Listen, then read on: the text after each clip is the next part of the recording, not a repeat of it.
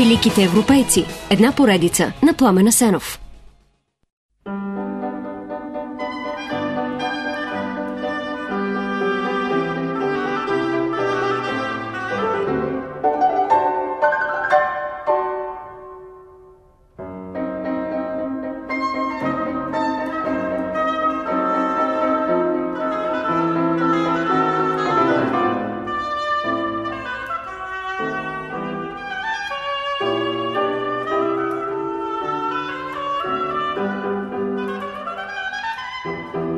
Някъде по времето, когато философ Артур Шопенхауер пише и издава своята най-известна книга «Света като воля и представа», той минава и през дебрите на любовта. Имам предвид чисто физическата любов, тъй като очевидно не е влюбен в прислужницата, с която спи или поне си ляга от време на време.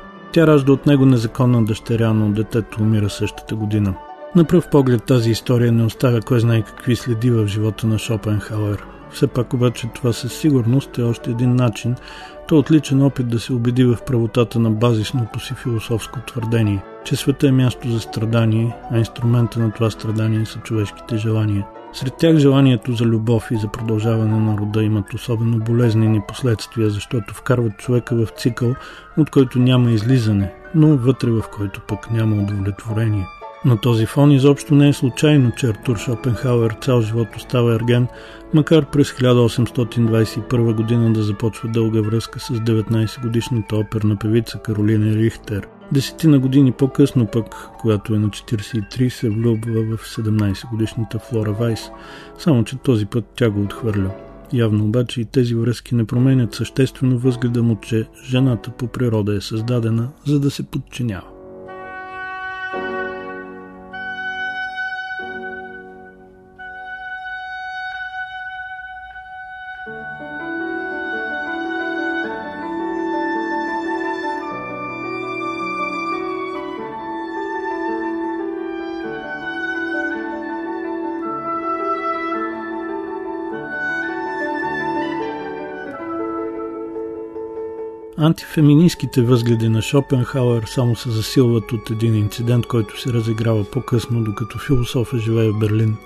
Той е съден от някоя си Каролин Маркет, която твърди, че Шопенхауер я нагробява, дори и посяга сретници и умруци в коридора на пансиона, където двамата живеят. В отговор философа отрича физическото насилие, но казва, че тя, въпреки направените забележки, Вдига прекалено много шум точно пред вратата му и го вбесява, защото му пречи да се съсредоточи в мисленето и писането. Най-вероятно това е истина, но все пак Шопенхауер е осъден всеки месец до смъртта на жената да й плаща компенсация. Това продължава 20 години, така че май е до някъде разбираемо, защо в есето си за жените Шопенхауер пише.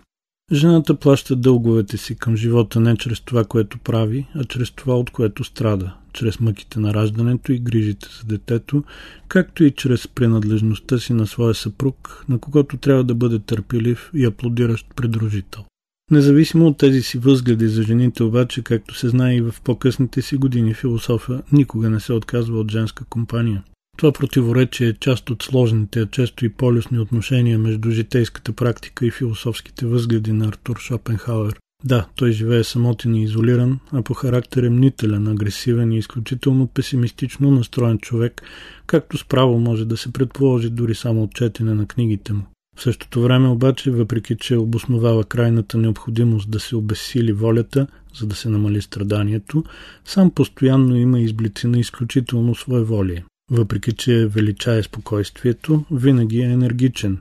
Въпреки, че в живота си е краен мизантроп, в философията си проповядва състрадание, съпричастност с другите хора, като най-добро облегчение за човека от тежката му участ.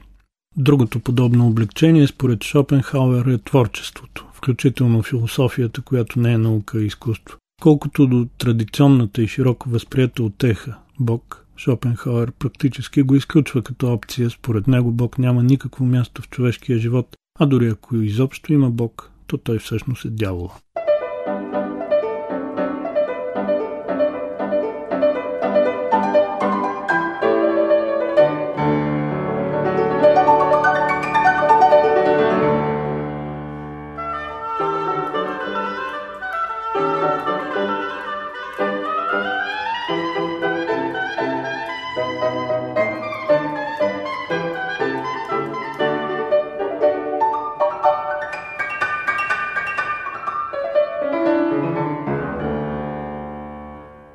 След като издава дисертацията си, Шопенхауер получава задочно докторска степен от университета в Яна и се мутава известно време около Ваймар, където в литературния салон на майка си се запознава с Гьоте. Той го впечатлява с теорията си за цветовете, с която иска да се противопостави на последните открития на Нютон за светлината. Там младия философ среща и Фридрих Майер, човека, който му дава да чете латинския превод на Упанишадите. Книгата събрала основните текстове на хиндуизма, някои от които се споделят също от будизма и джейнизма. Както се твърди, Упанишадите съдържат изказвания, свързани с естеството на крайната реалност, Брахман, и описват характера на човешкото спасение, мохта или мукти, както и пътя към него. Тази книга особено импонира на Шопенхауер. Той проучва цял живот. Неизменно я държи до леглото си. Чете я буквално всяка вечер и пише за нея, че е най-висшия продукт на човешката мъдрост. Неговата страст към източната философия се развива цял живот.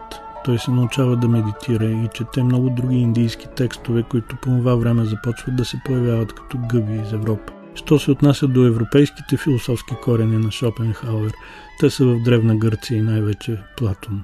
Следващото най-високо ниво според него постига Кант, окончателното изясняване на някои спорни или неуточнени моменти на кантовата философия се постига чрез визиите на самия Шопенхауер. Не звучи никак скромно, обаче кой е казал, че гениите трябва да са скромни или добрички и послушни?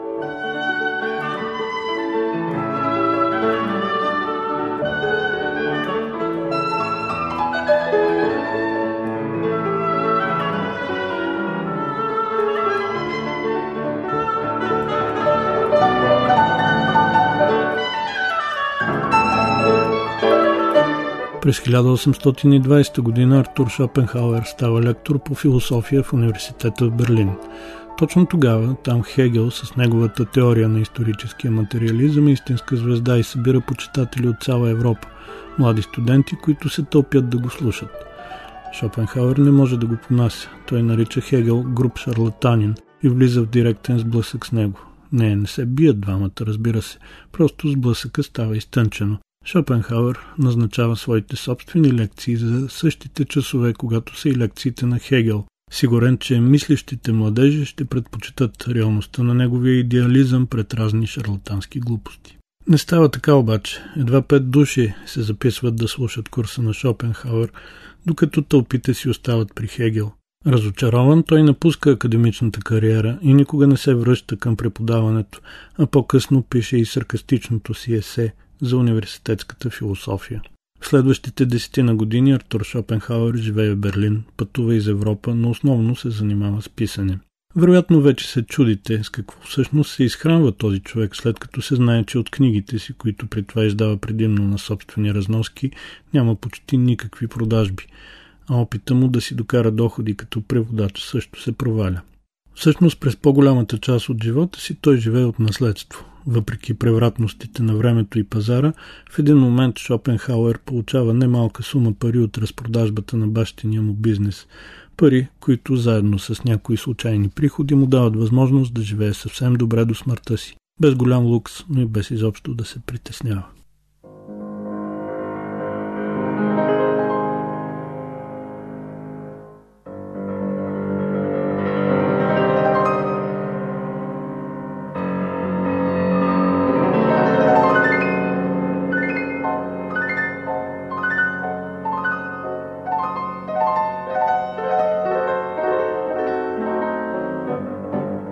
През 1831 година в Берлин от Русия идва епидемия от холера и Шопенхауер се спасява от нея като напуска града. Пътува малко по Европа, а после се установява за постоянно в Франкфурт на Майн. Тук само да вметна, че основният му философски противник, Хегел, също бяга от холерата, но греши в преценката си, че епидемията е отминала, връща се и скоро постижно предава Богодух. Във Франкфурт Шопенхауер живее 27 години, а през последните десетина от тях започва да получава, макар не в степента, в която той смята за нужно, очакваното признание. През 38 за есето си за свободата на човешката воля, философът получава награда от Кралското норвежко научно общество. През 43-та преиздава света като воля и представа, добавяйки втори том, основно с разяснителни бележки. През 50-те идеите му вече започват да се обсъждат с все по-голям респект в академичните и творческите среди, а Рихард Вагнер му посвещава прочутия си оперен цикъл, още незавършен тогава, пръстена на небелунгите. Живота, който води Шопенхауер е скромен, състои се предимно от четене и писане.